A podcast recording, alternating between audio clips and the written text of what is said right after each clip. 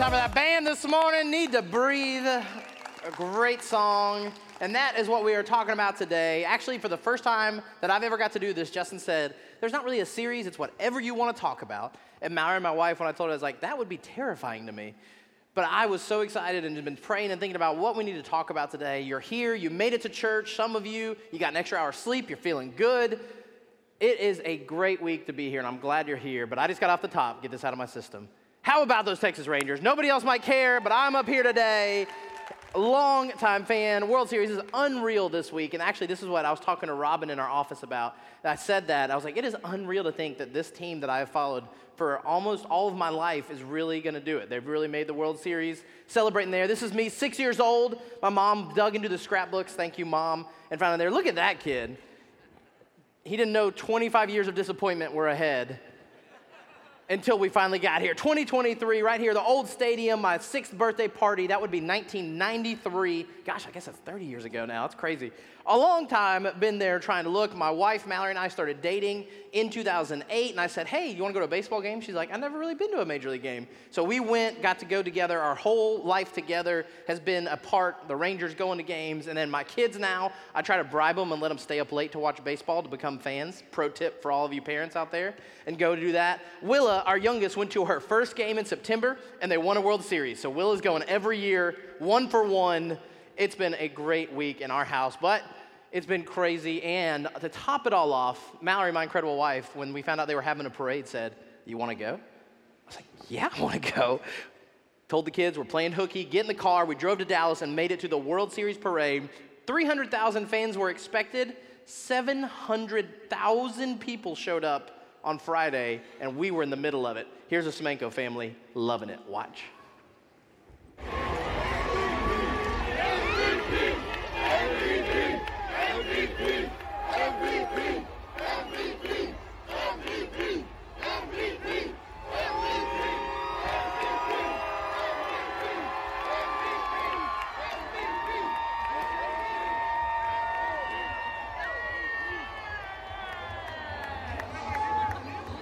Loving every minute of it. Some of you, you don't care a thing about baseball. We're going to move on. But some of you remember this moment. I was in Simple Church 2010 at a party watching this guy. Nobody? Wow, no Saints fans in there. Okay, yeah. First hour was excited. I don't care. I'm a Cowboys fan. Y'all do whatever you want. But for those Saints fans waiting that long, that was a big moment for them. And I have had an unreal week. It's hard to believe. I actually pulled the definition of unreal because when Robin and me were talking about this, like, what does that word really even mean? We use it sometimes, it might not be a part of your vocabulary, but it's something so strange as to appear imaginary, not seeming real. I was like, you know, that really does apply to the world we live in today. Unreal can go be good or bad, right? It can be unreal when you finally get that promotion. You've been working hard, you've been putting your nose to the grindstone, trying, going, and you finally, that boss calls you in the office and says, You got it, you're moving up, you're going to the next thing. It's like, wow, this is unreal, I cannot believe it. You celebrate. Or maybe it's online dating. My sister got married last year and she's in her 30s and she was terrified of online dating and had a lot of bad experiences. Anybody relate to that? Right? And you finally find somebody that's not a serial killer and you're like, wow, this is amazing. Some of you, you might be sitting next to somebody you married because you met them online. Somebody cheered the first hour back there. I don't know who it was. It's unreal when you finally find somebody, you go on a blind date, you get set up. It's like, wow, you're floating on clouds. It's unreal that there's really a good person out there left. Maybe it's your kids now. You're a little bit older. You're in that phase where your kids, it's unreal when they make the team. They try out. They've worked hard. You've seen their blood, sweat, and tears. The Olympics are next year. And I always love seeing when the parents talk about what it took to get to that level. It's unreal that their kids could do these things. Get into the college of their dreams. Whatever it is for you, there are moments you've probably had in life where things have seemed unreal in a good way, and then unreal in a bad way. It was an unreal week as we did a funeral for a family in the church this week of a teenager. It's unreal when you get the news and the community is shocked. In your life, it's unreal when you get the conversation with your spouse that they want a divorce. You get the diagnosis. The doctor tells you, and your ears start ringing. You can't believe this is really happening to me. Unreal. It's an unreal world we live in, and that's our personal lives. Then you go to the global scale, and it's unreal that war is in the Middle East. And some of you that follow the news closely and you're watching these things and you're posting about and you're amped up about what's going to happen and what it could escalate. We have friends in the Air Force who are deployed right now overseas, and we're worried is this unreal that we might actually have this war break out into a bigger conflict. Remember COVID, right? Whatever you think about COVID, it was unreal what happened the last few years in this country, what happened in our lives, what happened with your family. And now there's stuff like this. Don't know what it is. It might be COVID, might be RSV, might be a flu, might be a cold. Here's how to figure this out. A couple years ago, we would have never believed that this would be something people are talking about. I got strep a couple weeks ago. That was unreal. It was a minor inconvenience, but it sure is not fun. I do not recommend it. Unreal when these things happen to us. And then I'm very interested in technology. It's just kind of my bent. It's the things I like. And I follow stuff like deepfakes. Who knows what a deepfake is in the room? Nine o'clock, I had no clue. Two of you. Good. All right, there's more already, but you're about to all learn. They used to say seeing is believing. It is unreal now what they're able to do that might make you question the next thing you watch. Check out this video. I want to show you two video clips. One of them is real and one of them is fake. Can you tell which one's real? Okay, this one was kind of easy. Obviously, this is the fake one. Like you can see the color on the face isn't quite right and hair is obviously like a wig. But this video was like from a few years ago. Let's look at a more recent example. Look at these two clips. One of them is real and one of them is fake. Can you tell which one it is? Okay, what about these? Or these? Which one of these is fake and which one of these is real? Maybe you're some wizard and you could tell, but I couldn't. And my guess is that most people can't. That's because things have changed. I've never seen it quite like this. This technology is spreading rapidly. It's really Mind blowing. Deep fakes. Deep fakes. Deep Tom Cruise was a tipping point for deep fakes. It's all real. In the last few years, we've crossed a threshold into a world where moving images are manipulated in ways that make them indistinguishable from reality. This is our new world. It is the world of high quality deepfakes. The catastrophic potential to public trust and to markets that could come from deepfake attacks. This is happening quicker than any of us could have imagined. So I want to get you up to speed on what's happening with deepfakes, how they're revolutionizing It's entertainment, and creating new challenges and fears for the people who make our laws and the people who enforce those laws. make it look like anyone is saying anything at any point in time. Ultimately, I want to show you how much of a threat deepfakes actually pose and answer the biggest question of all what is even real? Seeing is not believing anymore. Anybody terrified now, right? Yeah? Go look it up if you want to get into a rabbit hole. It is unbelievable. It is unreal what technology is doing. So I pulled it, we're going to play a game. We're going to play along. Y'all feel up for a game? You think you can do it? All right, okay, an extra hour sleep, guys. Let's wake up 11 o'clock here. Let's go. Here we go. Real or fake? Very simple. Is this a real, actual news headline of something that's happening in the world, or is this fake and I made it up or found it as a joke on the internet? Got it? Simple rules. Play along online. Let us know in the comments. Number one Neuralink, Elon Musk's brain implant startup, how about that for a sentence, is set to begin human trials. Real or fake? Real. 100% real. This is a device they will implant in your brain that would allow you to control technology like you can just think and move your TV and change the channel and control your phone if that's really that inconvenient for you. I would recommend that you do not go first in the implant trial. Anybody okay with that? Yeah? Nobody in here signing up? Good. Please don't. Crazy. This is really happening. This is not science fiction. This is real. How about this one? Human brain cells in a petri dish learn how to play the game Pong. Outside of a body, just human brain cells. Can they play Pong? Real or fake? You think fake, but that is 100% real as well. They trained brain cells to learn the rules and with electrodes connected this brain tissue and it is thinking and playing and moving the controller. It is called uh, dish brain, I believe. Look it up. Unbelievable, unreal. This is happening in science. How about this one? Human batteries. Your bodies can produce more bioelectricity than a 120 volt battery. That one's fake, thankfully, right now. All right? You're not getting plugged into a battery yet. That's the Matrix. Anybody seen the Matrix? Okay, yeah. Just throw it in there. I want to make sure you know there is some stuff that's still a little far fetched, but not a lot. I'm a science fiction fan, and stuff we watched 10, 20, 30 years ago in movies is becoming more and more a reality. And so I know what some of you are thinking, depending on your age, depending on your stage of life. You're thinking, well, I know what's real. I've got my firm foundation. I know what I'm built on. I've got it. But I want you to think for a minute for this upcoming generation, the teenagers growing up swimming in this world of fake videos, fake news. I just read an article this week was looking where I believe a Russian operative created a fake BBC set, created a fake news video that looked exactly like a real news video, and then reposted and shared it was seen over a million times of disinformation that's intentionally trying to cause chaos and confusion. You might know, you might not trust things, but people a little younger than you might. And it is complicated and it's weird and it's hard to believe it is real. And if some of you are honest, you found this video online, you're here today, you got up and came to church for the first time in a while because maybe God doesn't seem real. Maybe you're looking for something real, and I'm so glad you're here. I'm so glad you're here because your pain feels very real. You and hurt and gone through difficult things. And we serve a God that cares about your pain and cares about you. The book of Matthew, directly from Jesus, this is one of Justin's favorite verses. This is what Simple Church was founded on. He went on from there and saw a man named Matthew sitting at the tax collector's booth. Tax collectors, the worst of the worst. These were traitors to the Jewish people that were stealing money from them to help the conquering Romans, the people that they were trying to overthrow, and worked with the enemy. No one wanted tax collectors around. So, what does Jesus do? Follow me. Go back one slide. He told him, and Matthew got up and followed him.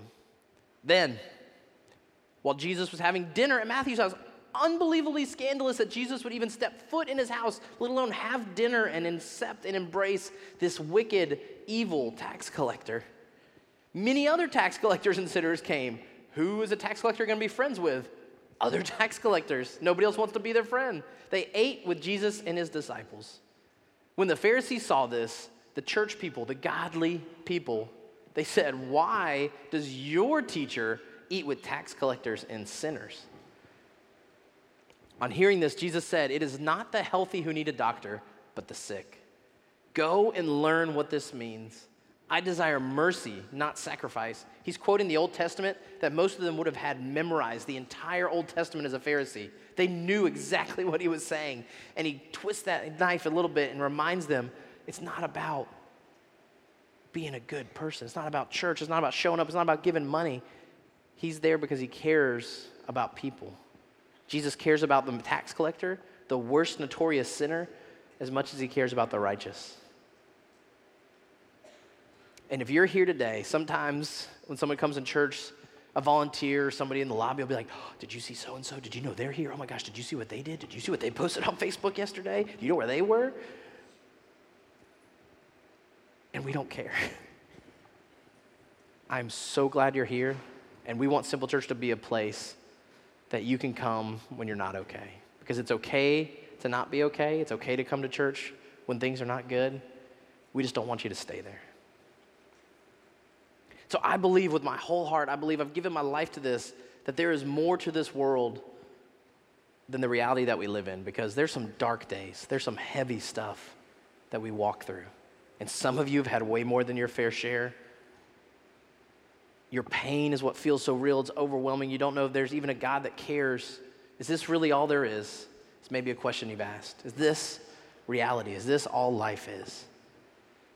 And thankfully, we believe that Jesus, the Son of God, had an answer for this a thousand years ago, thousands of years ago, and it still applies today. And he used these stories called parables.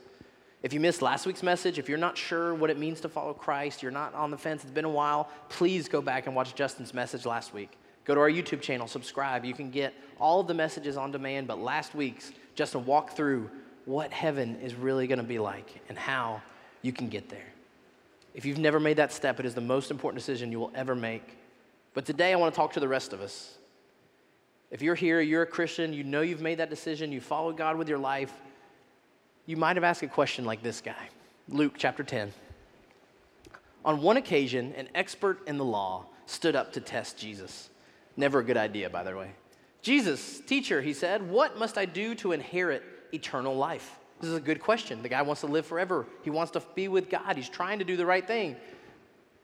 On What is written in the law? Jesus replied. How do you read it? The man replied, Love the Lord your God with all your heart, all your soul, all your strength, and all your might.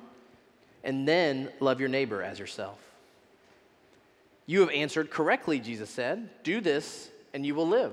You've probably heard this before. You might have heard this phrase, this saying. It might be familiar. We're going to talk about it some more in a minute, but he gets the right answer. but Jesus knows his heart. Jesus knows where he's coming from and what is really on the inside. He wanted to justify himself. So he asked Jesus, Who is my neighbor? Who is your neighbor? Who do you think of? Jesus uses a story, a parable, to teach us these things. In reply, Jesus said, A man was going down from Jerusalem to Jericho. Now, this is not our part of the world. Most of you, you probably have never been on that road. Maybe you have. I have not.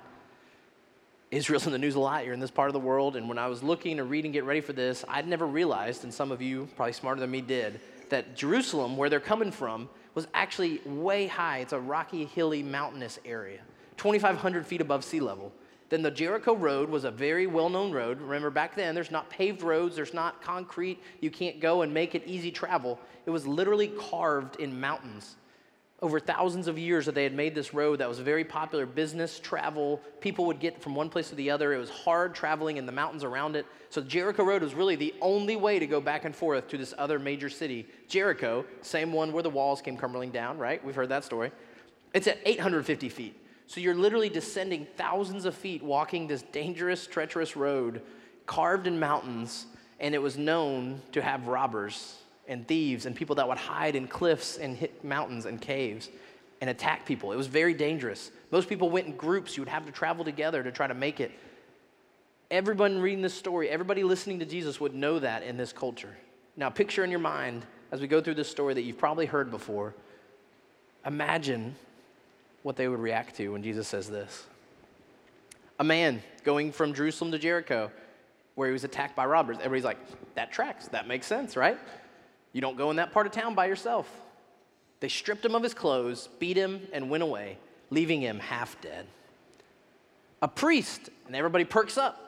Jesus has been really hard on the Pharisees. He kind of dogs on them. These are the religious people, the church people. He's like, Jesus is going to make them the hero of the story for once. He's really going to go and compliment. A priest is there. He's got to stop and help this guy, right?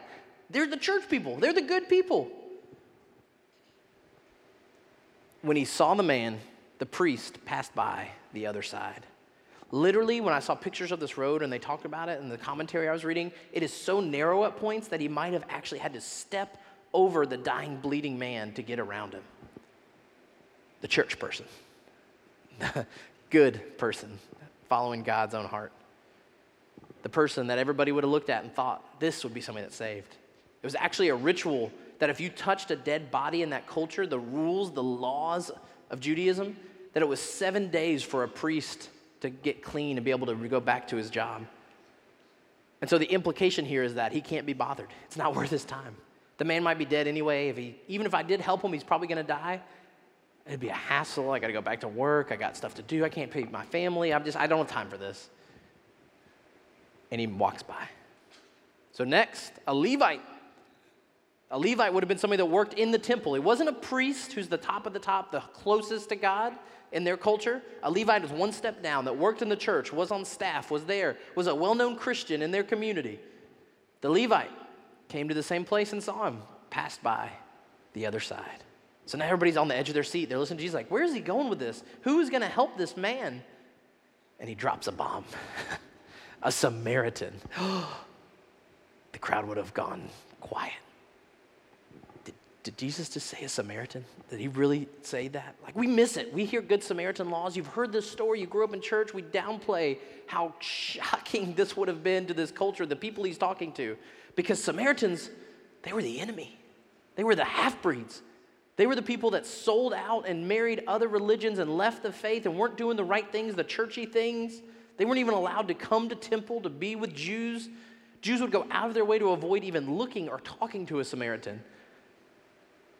And Jesus makes him the hero of the story. A Samaritan came where the man was. And when he saw the man, he took pity on him. He went to him, bandaged his wounds, poured oil and wine. I didn't know this either, but at the time, they didn't have medicine, they didn't understand germs, but they knew that wine actually would help sterilize wounds and olive oil would help heal skin. So most people traveled with their first aid kit of wine and oil.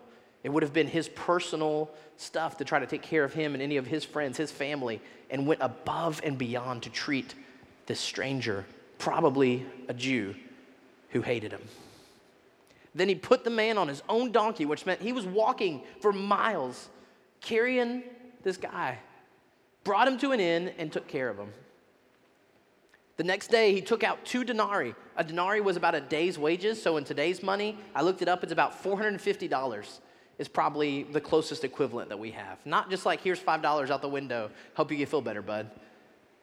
A substantial amount of his personal wealth to help the stranger. Gave it to the innkeeper and said, Look after him, and when I return, I will reimburse you for any extra expense that he may have. He didn't know this guy from Adam.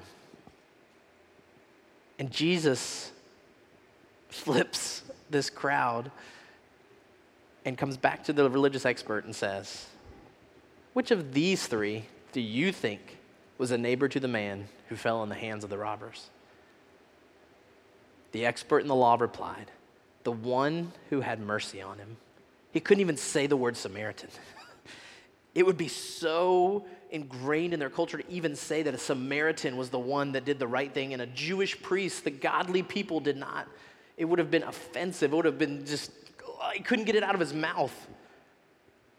And Jesus tells this Jewish expert, this religious, godly person, to go and do likewise as a Samaritan.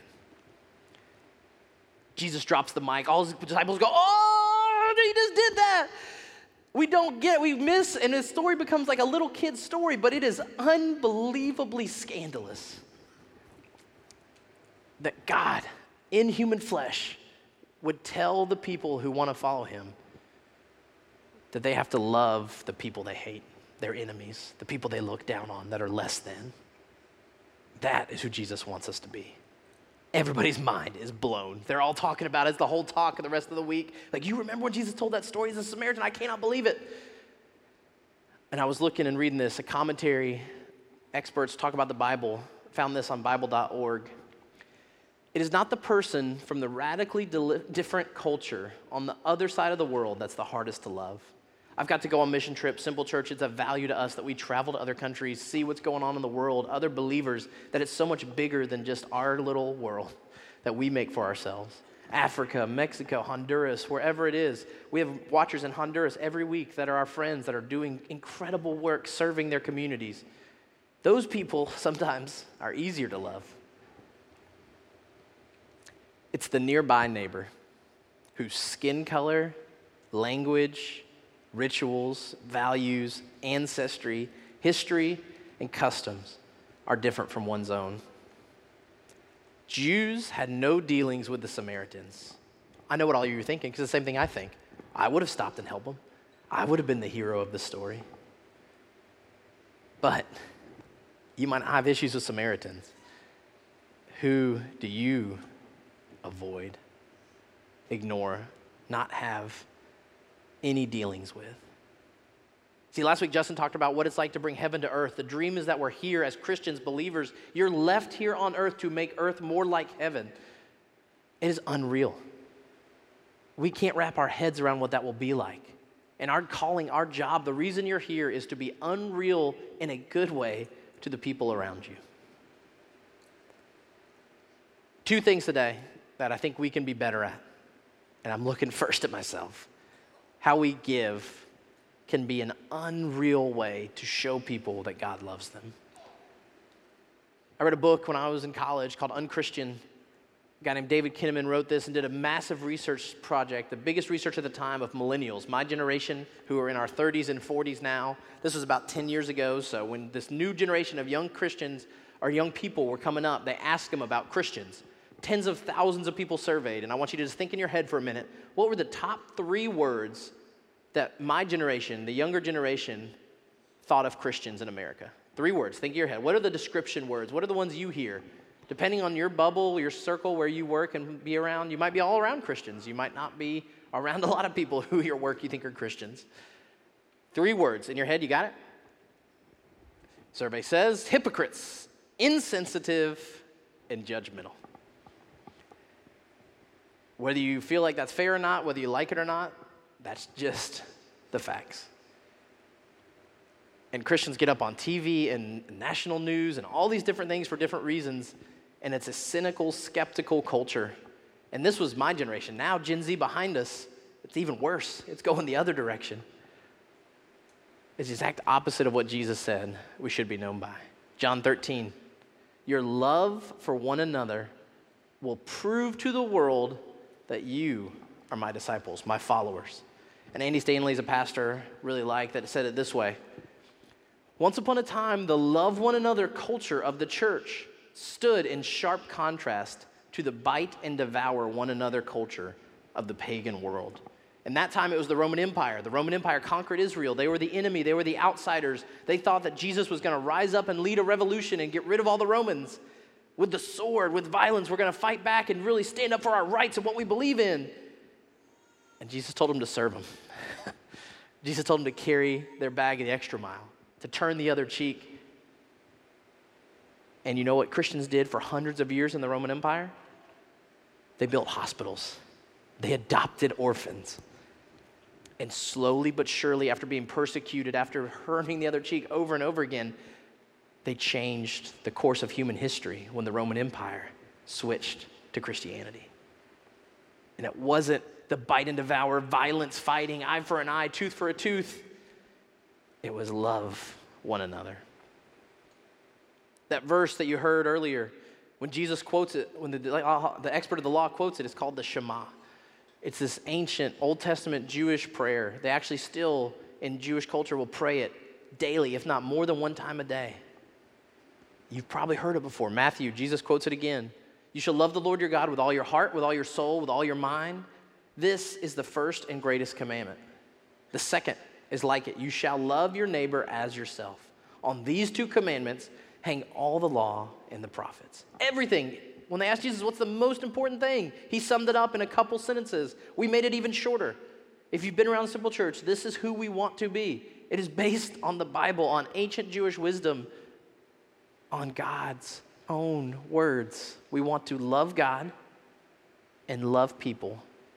And we added solving problems because we believe that is the best way to show someone that you love them, is try to make the world a better place. There's a guy named Bobby Stevenson. We did a series on him a couple years ago. a friend of Justin's, who's actually my small group leader, a mentor, one of the most important people in my life. And when I was in a high school small group, he said, We're going to do a book club. And all the high school guys are like, Say what? Excuse me? We're reading a book for fun? No thanks, I'm out. But we did. We loved Bobby, and he challenged us to do something we hadn't done. And it was this book called Tuesdays with Morrie. A guy named Mitch Albom is a writer. And it was a true story of a college professor who was dying of ALS. Morrie was the professor's name, and uh, the author, Mitch, would go and meet with him every Tuesday. And it radically transformed his life. So he wrote a book about it. It became a huge bestseller, tens of millions of copies. Incredible book. And to sum it all up in one sentence, here's Mitch talking with somebody you might recognize that was moved by the book. Watch I think of all the lessons that he shared with you, I read where giving is living was one of the ones that impacted you the most. It is. It was. It is. I still remember exactly why he told me that because I used to watch other people go in to visit Morrie and they would frequently have like a plan. Like, I'm going to tell him funny stories. I'm going to show him pictures. I'm not yeah. going to talk about his death. I'm not going to talk about illness. and they'd go in, the door would close. They'd come out an hour later in tears. Uh-huh. But they'd be crying about their divorce, their love life, their job, whatever. And I said, What happened? They said, Well, I don't know. I went in to try to cheer him up, but after a couple minutes, he started asking me about my life. And then, and then I opened up. He and made he started, everybody feel a better version of and themselves. And he cheered them yeah, up. Yeah. So I went to him. I said, I don't get it you know, you've hit the mother lode of sympathy here. You're dying from ALS. You can say, let's not talk about your problems, and you can be justified. Why don't you do it? And he looked at me as if I was an alien, and he said, why would I ever take from people like that? Taking just makes me feel like I'm dying. Giving makes me feel like I'm living. Mm. I never forgot that. It also rhymes, so it's easy to remember. It does help you remember. Giving is what makes us feel like living. It's counterintuitive. It's all the messages and the marketing and the advertisements. You see thousands of ads every week convincing you if you buy this thing, if you get this thing, you get the new iPhone. Good night. Watching the playoffs in baseball, the iPhone 15 was every third ad. And I really want an iPhone 15. I get it. It's working. But you have to fight this instinct inside of us to consume, to take, and this unreal, otherworldly idea that giving is actually what we're looking for. Giving is the life we wish we had. And we as Christians, we as Simple Church, we as the people in this room listening to this message, what if we started to be unreal in how we give? What would the world start to look like? Would the perception of Christians change?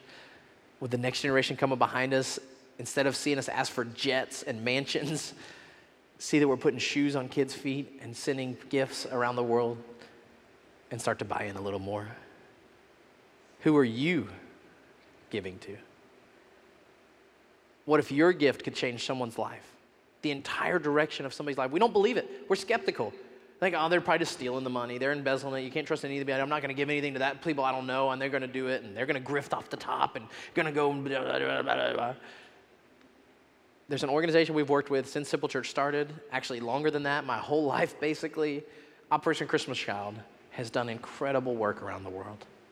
It's November, the holiday season's kicking off. It's hard to believe Christmas is almost here. And filling a Christmas Child box has become a tradition with my kids, with our family, that my parents started with me, and it makes a big difference. If you don't know about Operation Christmas Child, you're not familiar, watch this video. But if you are, check your heart a little bit. Yeah, I don't, I don't have time for this. I'm busy. I'm, I, got, I don't have money. I can only do. Be reminded what one gift can do. Watch. Three, two, one. When that shoebox is open, they're overjoyed. You can see them shouting, jumping. Look at how much they are excited. This is the first time those children are receiving the shoeboxes. They are so happy. You can hear the laughter, you can hear the cheer, that excitement. It goes and goes and goes. Right now, we're in Ukraine, and today we've given out the 200 millionth shoebox to a little girl here. So it's a lot of fun. It's a privilege for us to be able to come and to help the people as much as we can. Every box is important because every box is an opportunity to tell a child about God's love, about His Son, Jesus Christ. There's so much joy that one gift box can give. They really experience the love of Jesus. These shoeboxes go into 120 different countries where pastors and missionaries are going to use them to bring the gospel to kids.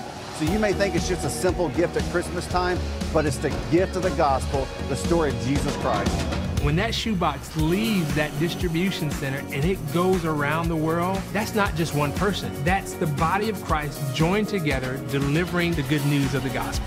They go by plane, they go by ship, they go by riverboat, they go by camels, they go by motorbikes, and these boxes go to some of the most remote areas of the world. And every box counts. Ah, we don't have to clap for him, but I know what I know what you're thinking. Ah, it's not a big deal. They don't need one more box. 200 million. What's one more gonna make? What's the difference? I'm raising three kids. I know things are expensive. I know not everybody can, but a little bit of time, a little bit of money could make a big impact around the world. I think about Ukraine. You hear all this stuff in the news. You talk, I can't believe what's going on in Ukraine. You believe it? What if you send a shoebox to an orphan in Ukraine who's going through the worst, unreal, imaginable life, but gets a gift at Christmas and hears about Jesus? You can make a shoebox. Most of us can. And this is also a cool thing. This might not be for everybody, but actually, Christy Aguiar, our children's pastor, is going to lead a family mission trip to Juarez over spring break this year. We've gone in January in the past, but kids 10 and up, fifth graders, if you have kids, middle school, high school, I promise it will impact their life and change them when they go and see a different culture and appreciate how much we have and what we can do for other people in another country. It's on the app. If you're interested, talk to Christy, sign up. We'd love for people to go. I've been on these trips over the years, and you will not come back the same. Another mission trip, got to go on Rwanda. We just had a team get back in October, and we're going to tell you more about it this Christmas. There's more coming, so if you're interested in Rwanda and what's going on there, definitely come back. But I just want to show Evariste. As our sponsor child, we got to meet me and Mallory in 2013 before we had kids of our own. To walk where he walks, to see his village. And when we told him he was going to be sponsored, we got to meet him and go through, and we had to meet his mom who was sick. And through the translators, when we sat down to pray with them, they offered us a gift. they gave us this rabbit. I tried to explain that we couldn't take the rabbit. It would be hard flying back internationally. We appreciated Evariste. But they gave from what they had, which wasn't a lot. And Evariste has now completed the program. He's driving a bus. He has a job. He had education, medicine, access for a little bit of money that we would have probably used on stuff we didn't need anyway. Rwanda, if you don't know, had a genocide in 1994. There's a movie you probably heard about, Hotel Rwanda, incredible movie. Go watch it. If you don't know anything about Rwanda, it will change your whole perspective when we talk about these kids, these families that are growing up where 700,000 to a million people died in 100 days. And to scale, that's tens of millions of people in America gone, massacred. And now, 30 years later, they're still trying to figure out how to do this, how to live when there's hundreds, if not thousands, of murderers coming back into the general population. And it is unreal how some of them have been able to forgive. I found a video from Vice News. This is definitely not a Christian organization, but they are blown away by the story and had to come and talk to it. This reporter, I don't know anything about her, but I have to imagine sitting there knee to knee like we did when we went to Rwanda. It is unreal to hear their story. Watch. We're walking through Guerrero Reconciliation Village. It's one of eight of these type villages that exist across the country where survivors of the genocide and killers live side by side. It's hard to understand why any survivor of the genocide would want to live next to one of their killers in one of these villages. Part of it is believing in reconciliation and forgiveness. It's a religious community, but part of it is that they receive free housing and livestock. Maria was hiding in a bush with the youngest of her four children when the killing started. abahutu bamaze kwambara n'intwaro zabo. Basesekeye mu ngo z'abatutsi.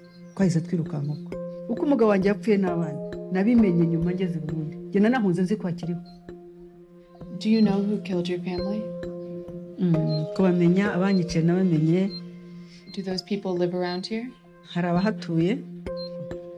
Hariya filiberi filiberi ari hehe bashaka kumufata ifoto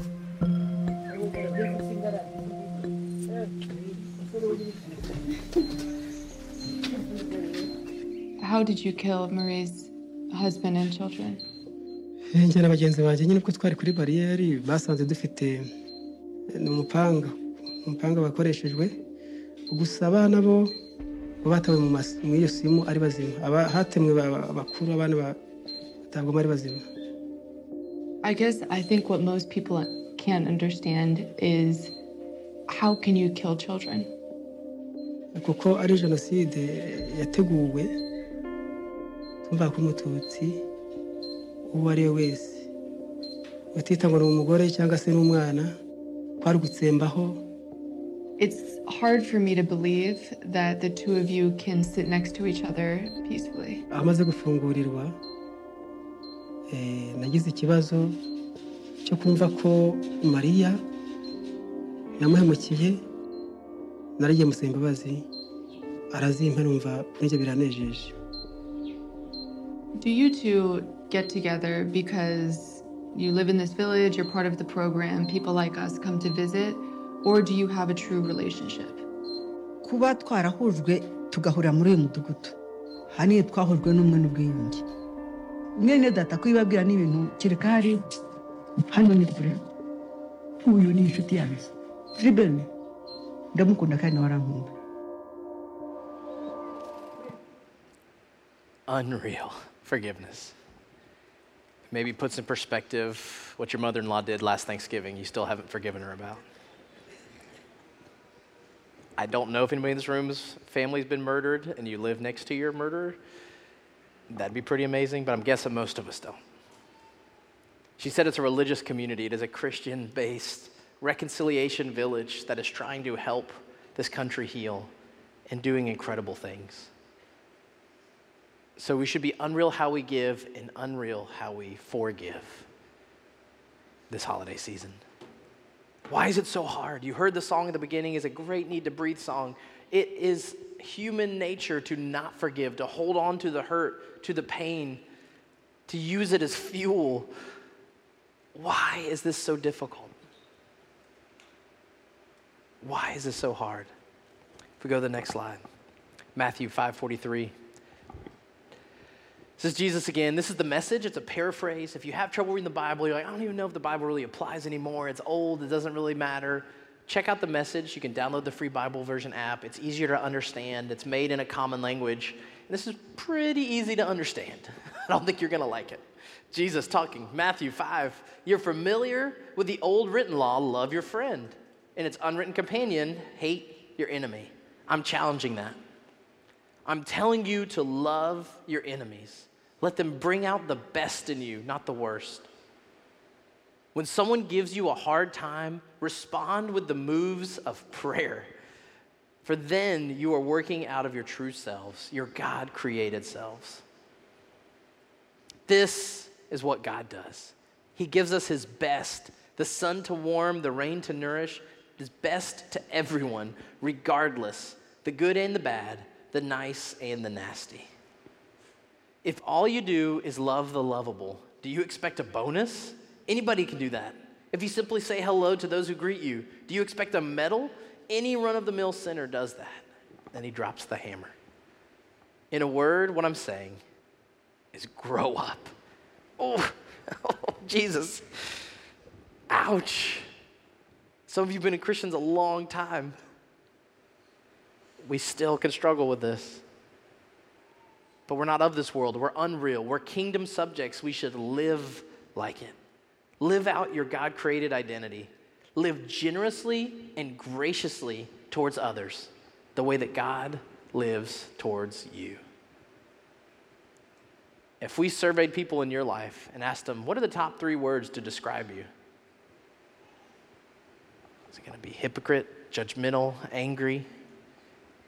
It's going to be gracious, forgiving, generous. If you really want to be rocked, try asking them over the next couple weeks. I don't think most of us would like the answer. We're supposed to love our enemies.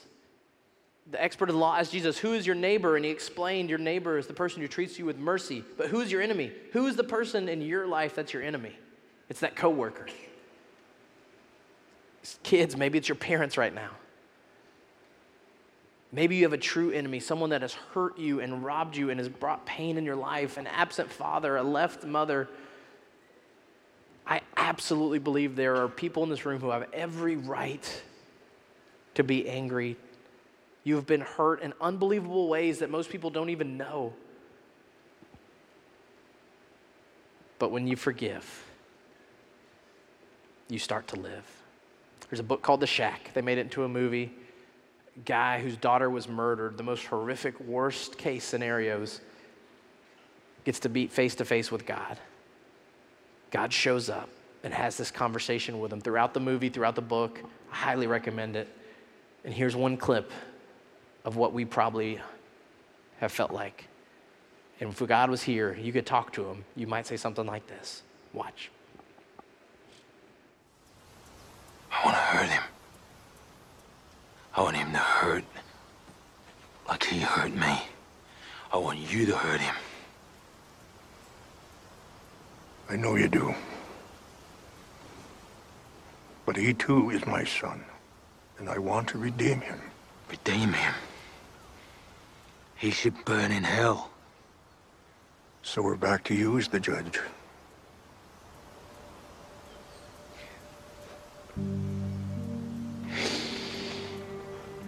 So you, you just let him get away with it? Nobody gets away with anything. Everything bears consequences. What he did was horrible. I'm not asking you to excuse what he did. I'm asking you to trust me to do what's right and to know what's best. And then what? Forgiveness doesn't establish your relationship. It's just about letting go of his throat. Mack, the pain inside is devouring you, robbing you of joy and crippling your capacity to love. I can't. You're not stuck because you can't. You're stuck because you won't. It's tough. I'm not saying it's easy. I love this quote, a guy named Reinhold. You don't hear a lot of Reinholds anymore. Reinhold Niebuhr said this Love is an endless act of forgiveness. Forgiveness is me giving up the right to hurt you for hurting me. I didn't know anything about this guy. I found this quote and actually looked him up to see, like, who is this? What is this quote from? It's actually one of the founders of AA. Wrote the 12 step plan, was a part of it, was a Christian person who was unreal on how many lives he's helped change by helping them work through forgiving yourself and forgiving others. You can. Maybe you're not ready. Maybe you won't forgive today. Jesus went first. He forgave us. He died on a cross for you, for every person watching this video on the internet, for me. And because of that, we can forgive others. We don't deserve it, they don't deserve it. But Romans 5 8, while we were still sinners, God showed his love to us. Christ died for us. We live in unreal times. The world is only getting more and more unreal. Your head might be spinning. You might be anxious and worried about the future. You don't know what's going on. You're worried about your kids, your grandkids. But if we, the people of God who say we're following Jesus, walk out of these doors today and be unreal in how we give and how we choose to forgive, the world's going to be a better place. Let's pray. God, I'm so thankful for the person in this room that came here today, that you know what's in their heart. God, I don't, but I know that you love them, that you want them to let go of this thing that is eating them up inside. God, there's unbelievable hurt and tragedies. And if I sat and listened to each person's story, I have no doubt that there would be people that deserve pain, that deserve to be hurt. But you love them, God, just like you love us. And I pray for anybody in this room that they would take a step today to forgive someone they need to forgive, to heal the wound with a family member as the holidays are coming up, to make the first step, even if it's not fair, even if they don't deserve it. And that we as a group, we as people, we as the simple church would give when it's not convenient, when it's not easy. It would be unreal of how we do things without expecting anything back.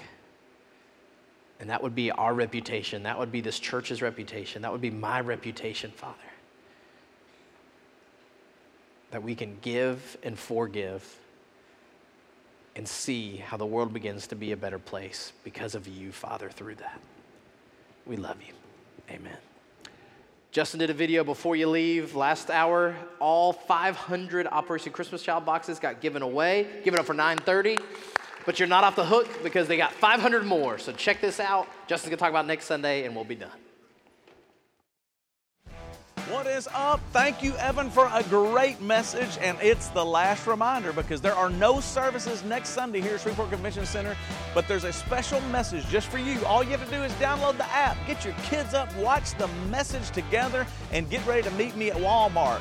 Or over in Shreveport, we're gonna have a team over there too. What are we doing? We're packing Operation Christmas Child boxes. All the information is online, it's available on the app. But my main thing, it's Thanksgiving, baby. I'm dressed a little more festive. There's a coolness in the air, and it's time to do some good. Be thankful and give to those people that are in need around the world, and we have a chance to do it. So don't miss next Sunday. Even though we're not coming here, get up, turn on the service, and meet me at one of the Walmarts, and we can do some good and have a lot of fun. Operation Christmas Child next Sunday. I want to see you out there.